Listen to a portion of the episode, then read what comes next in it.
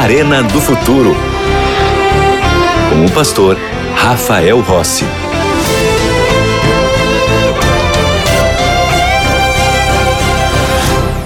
Já estamos de volta com o programa Arena do Futuro e eu quero, neste recomeço aqui, já fazer um convite para você para se tornar aluno da melhor e maior escola bíblica do mundo. É isso mesmo, a Escola Bíblica da Novo Tempo. Eu tenho nas minhas mãos a série de estudos Apocalipse, Revelações de Esperança. São 21 temas selecionados do livro do Apocalipse para você entender e compreender o que Deus deixou revelado para a humanidade neste último livro da Bíblia. Nós precisamos estudar mais o Apocalipse, entender melhor o livro do Apocalipse, porque neste livro está a chave para a compreensão dos maiores mistérios que envolve os momentos finais da história do nosso planeta. E como é que você faz para receber esse estudo bíblico e ser aluno da nossa escola bíblica? Bom, tem três maneiras que eu vou te contar. A primeira é pelo WhatsApp. Agrega o número 12 982440077 no seu celular, nos seus contatos e envia para nós uma mensagem pelo WhatsApp. Você vai ter que preencher, preencher, um pequeno registro e logo depois você será aluno da escola bíblica e nós vamos mandar para você o estudo Apocalipse e Revelações de Esperança. Ou você pode ligar para nós no telefone fixo 12 21 27 31 21. Lembrando que este número funciona de segunda a sexta-feira no horário comercial, ou ainda você pode entrar diretamente no nosso site biblia.com.br, ok? Feito. Então vamos ao tema de hoje, porque o tema de hoje ele é muito importante. Eu já tenho a minha Bíblia aqui Espero que você tenha também a sua Bíblia aí, porque tudo começa na palavra. O resumo da fé está em crer em suas crenças e duvidar das suas dúvidas. É isso mesmo. Creia nas suas crenças e duvide das suas dúvidas. Há fundamentos racionais para viver a fé, e todos eles estão na Bíblia. Há algumas pessoas que acreditam que na fé não existe racionalidade e que a fé é apenas um sentimento que brota do coração, é algo sensorial, perceptivo. Mas na Bíblia nós encontramos base e razão para vivermos a nossa fé. Pensa comigo. O que perde alguém que escolhe viver de acordo com a Bíblia? O que perderia uma pessoa que decide, por exemplo, fazer da Bíblia a sua guia principal. Nada, nenhum prejuízo. Agora, aquele que não vive de acordo com a Bíblia está perdendo nesta vida e perderá para a eternidade. Porque o maior objetivo de Deus é que todos os seres humanos cheguem ao arrependimento e se preparem para a vida eterna. No plano de Deus, não existem coincidências, mas tudo obedece à ordem do Senhor com as suas providências. Uma das formas que Deus tem de falar comigo e com você são as profecias. A história confirma a veracidade da Bíblia. Quando eu olho para as profecias que já aconteceram no passado, elas me dão certeza de que aquelas profecias que faltam acontecer se cumprirão como Deus conduziu a história até este momento, ele conduzirá aquilo que ainda falta acontecer. As profecias são evidências de que nada escapou do controle do Senhor. Deus mantém a história nas suas mãos. E hoje eu quero lhe convidar para, junto comigo, estudarmos uma profecia surpreendente. Uma das profecias mais interessantes de toda a Bíblia. Mas antes de irmos à profecia, que está no livro de Daniel, eu quero lhe convidar a ir ao livro de 2 Pedro, capítulo 1, versículo 19. Vamos a 2 Pedro, capítulo 1, versículo 19. Veja o que diz a palavra do Senhor neste verso. Diz assim: Temos assim tanto mais confirmada a palavra profética, e fazeis bem em atendê-la, como a uma candeia que brilha em lugar tenebroso até que o dia clareie e a estrela da alva nasça em vosso coração. O que a Bíblia está dizendo para mim e para você aqui é que quando nós confiamos na palavra profética, Deus vai iluminar o nosso caminho. Quem tem a Bíblia como o seu livro para entender e compreender o mundo à sua volta, não anda na escuridão, mas tem uma lâmpada, uma luz que Deus deixou à frente do meu e do seu caminho para mostrar exatamente o que vai acontecer.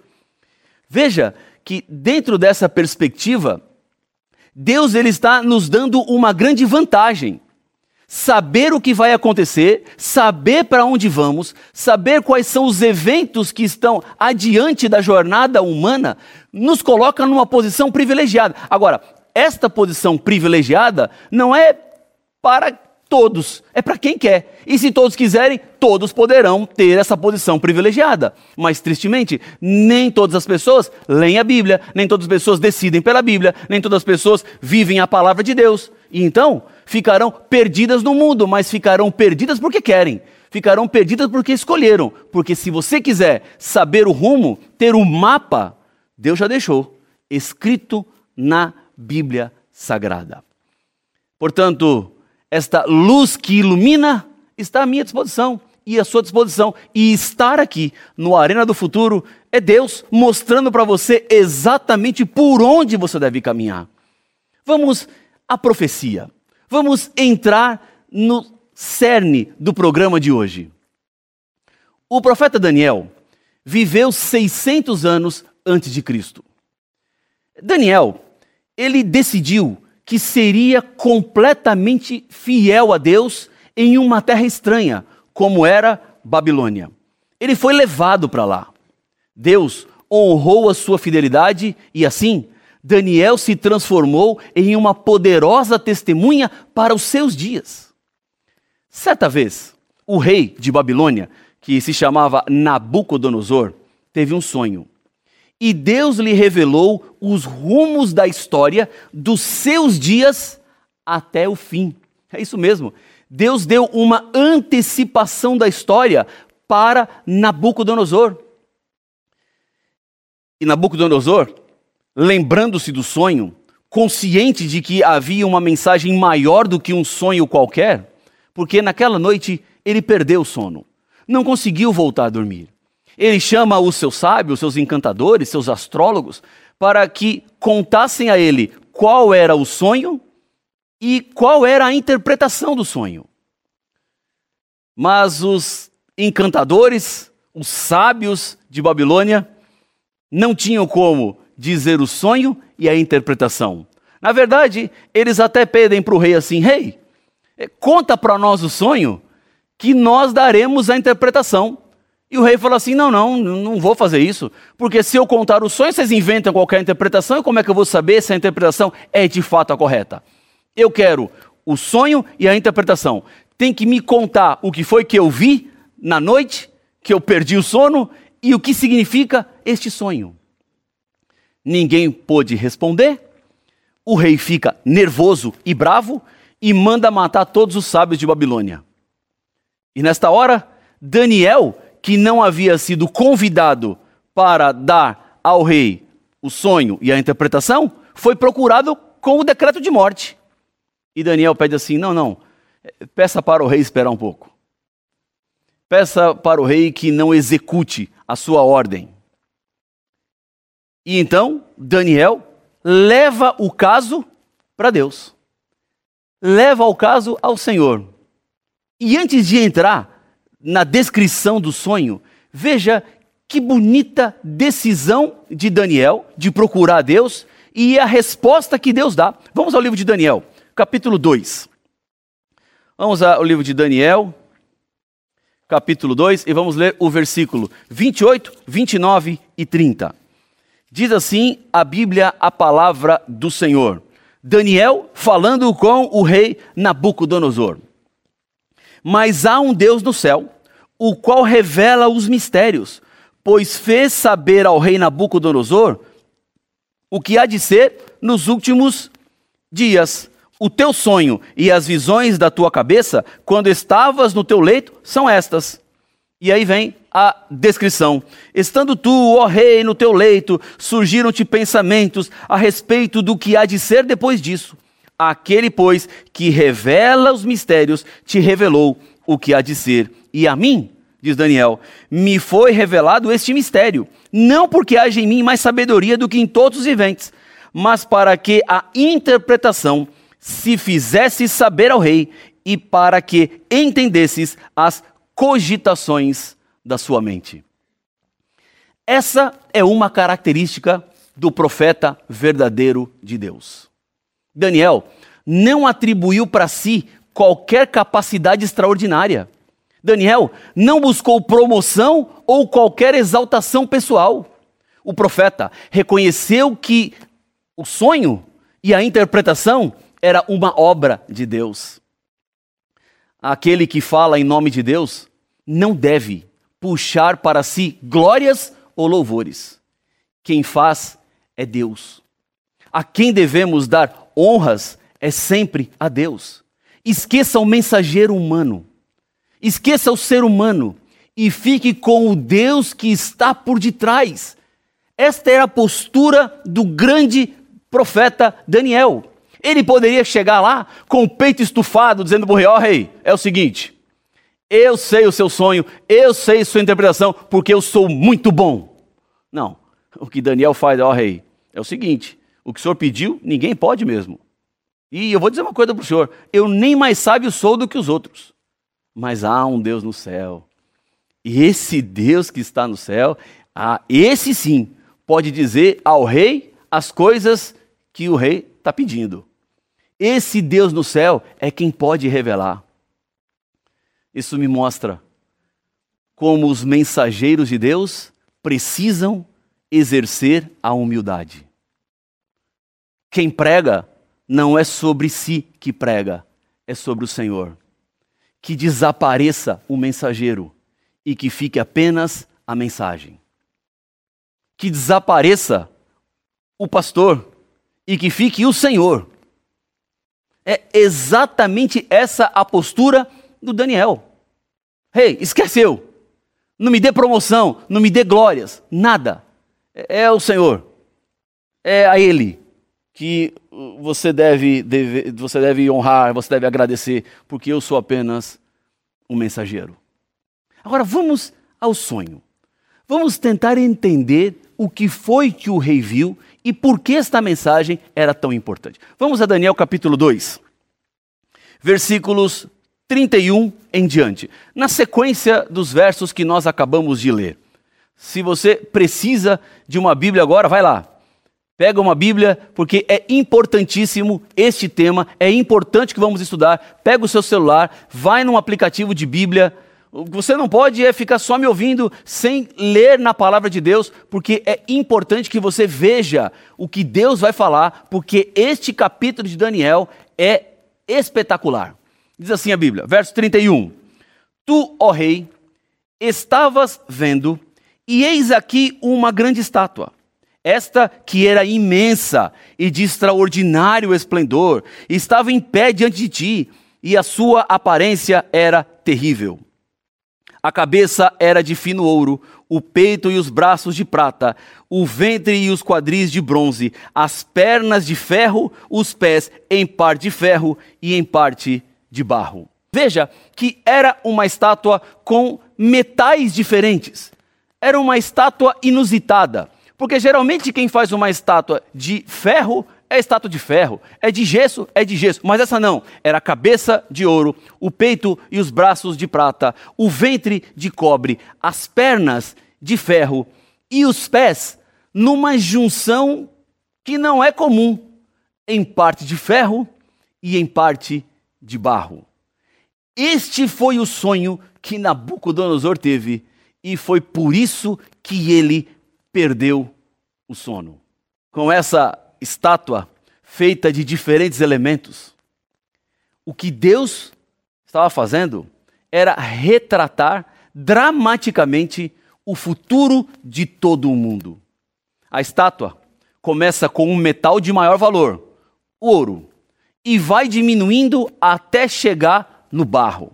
O ouro é altamente valorizado. Já o barro, não. As pessoas fazem guerras pelo ouro, mas não fazem guerras pelo barro. Há uma degeneração de elementos. Assim como a história está também em degeneração. O mundo não está melhorando. Na realidade, está piorando cada vez mais. Nós não estamos ficando mais desenvolvidos. Nós estamos ficando cada vez mais subdesenvolvidos.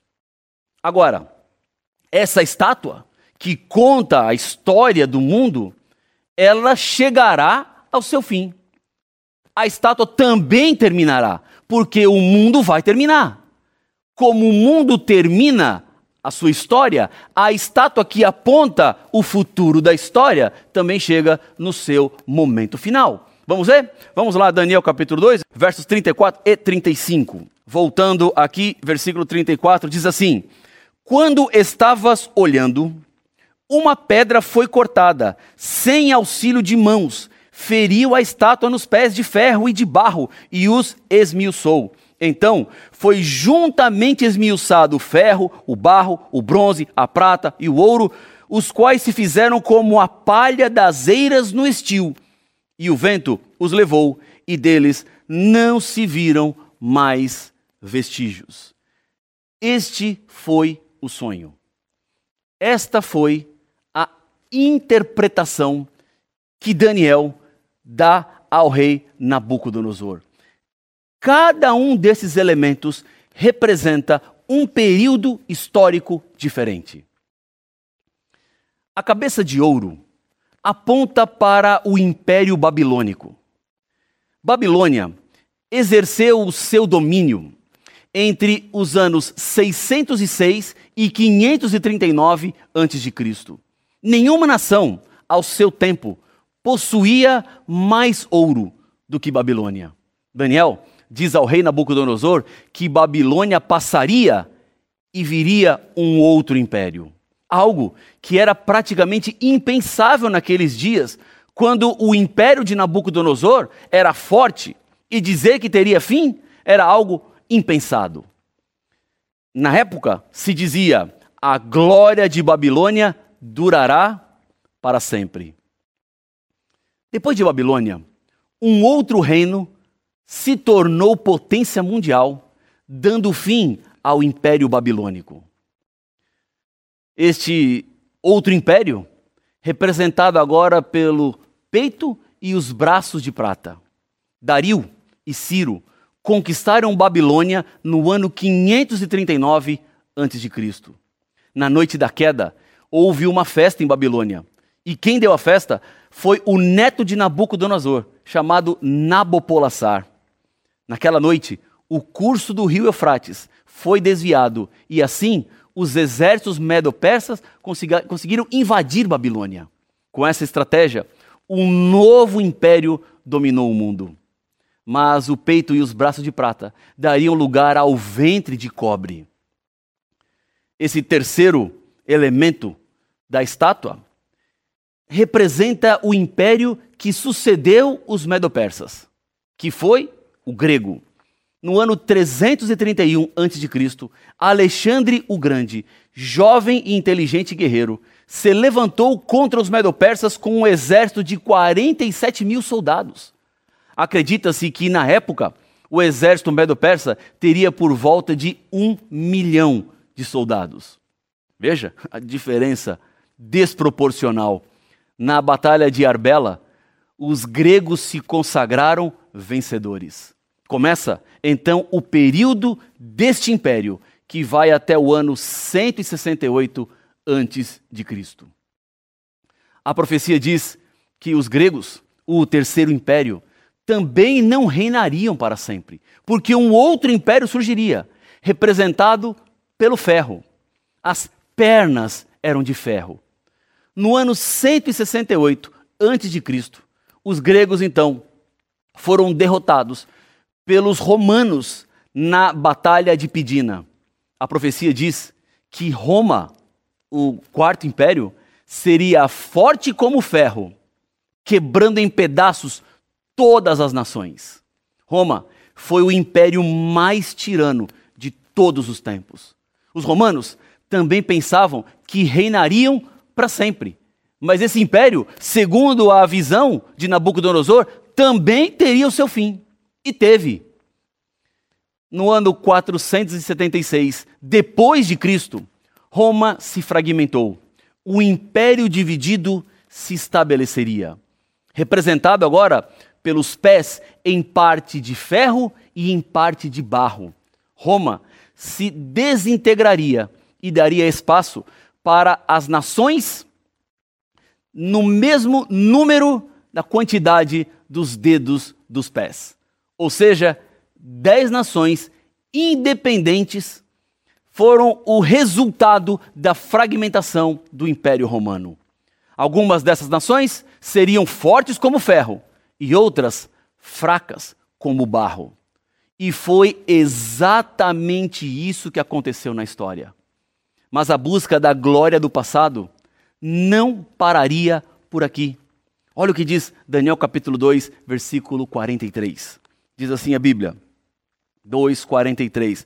Quanto ao que viste do ferro misturado com barro de lodo, misturar-se-ão mediante casamento, mas não se ligarão um ao outro, assim como o ferro não se mistura com o barro. Logo depois disso, quando este império fragmentado não conseguiria se juntar para formar um único império, como foi o romano, surgiria uma pedra não cortada por mãos humanas. Isso significa que a profecia tem seu final surpreendente. Deus evidencia que Ele está no controle de toda a história. Veja o versículo 44.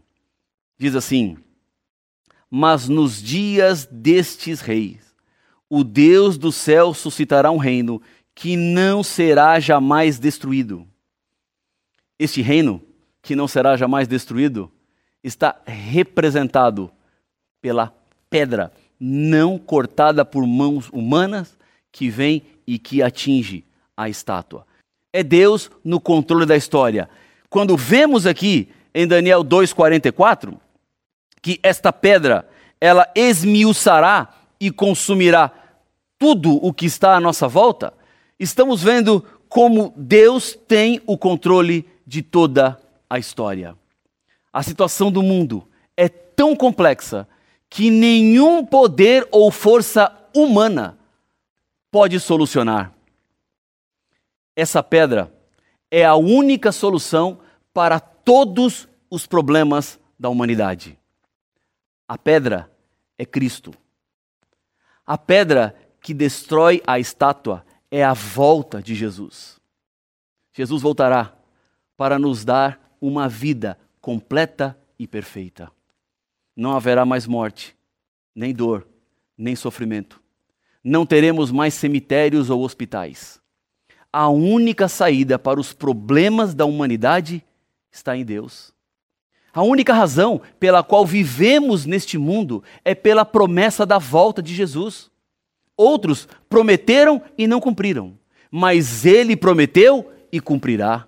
Jesus vem e falta pouco. Te perguntar uma coisa. É o seu desejo se preparar para esse dia? É a sua vontade hoje de consagrar aquilo que você tem e aquilo que você é ao Senhor? para este encontro maravilhoso que nos aguarda? Lá atrás, no passado, Deus contou toda a história. Babilônia já foi. Os medopersas também já foram. Os gregos, igual. Os romanos também. Este império dividido continua ainda nos nossos dias mas eles não vão se ligar. Não surgirá um outro império mundial. Nessas tentativas de criar-se um novo império mundial, a Bíblia diz que surgirá o quinto império mundial. Este império mundial não é o império humano, mas é o império do próprio Senhor Jesus. Será inaugurado pela volta de Cristo Jesus. Jesus vai voltar. E não há nada que você possa fazer que mude esta realidade. Então, o que você deve fazer é preparar-se. Se você não pode mudar a história, prepare-se, entregue-se, viva ao lado do Senhor. Ele te ama, ele se importa e ele quer te salvar. Já podemos ouvir os passos de um Deus que se aproxima. E você precisa, nesse momento, colocar sua vida nas mãos dele. A pedra está chegando. A volta de Cristo está às portas. E é por isso que precisamos, nesse momento, decidir, viver e se entregar. Se esse é o seu desejo, se essa é a sua vontade, vamos juntos orar. Senhor, Pai nosso, Deus querido, eu te agradeço muito porque com teu Espírito, Senhor, tem nos conduzido e nos levado para mais próximos de Ti. O Senhor tem aberto os nossos olhos, o Senhor revelou a história, o Senhor está no controle de tudo. Lá atrás de Nabucodonosor, hoje temos esperança, porque o Senhor não nos abandonou. É por isso que eu entrego nas tuas mãos cada pessoa que ora comigo, em nome de Jesus. Amém. Amém. Que Deus abençoe sua vida. Que Deus confirme a sua decisão. Permaneça ao lado dele e ele permanecerá sempre ao seu lado. Que Deus te abençoe. Até o próximo programa, Arena do Futuro.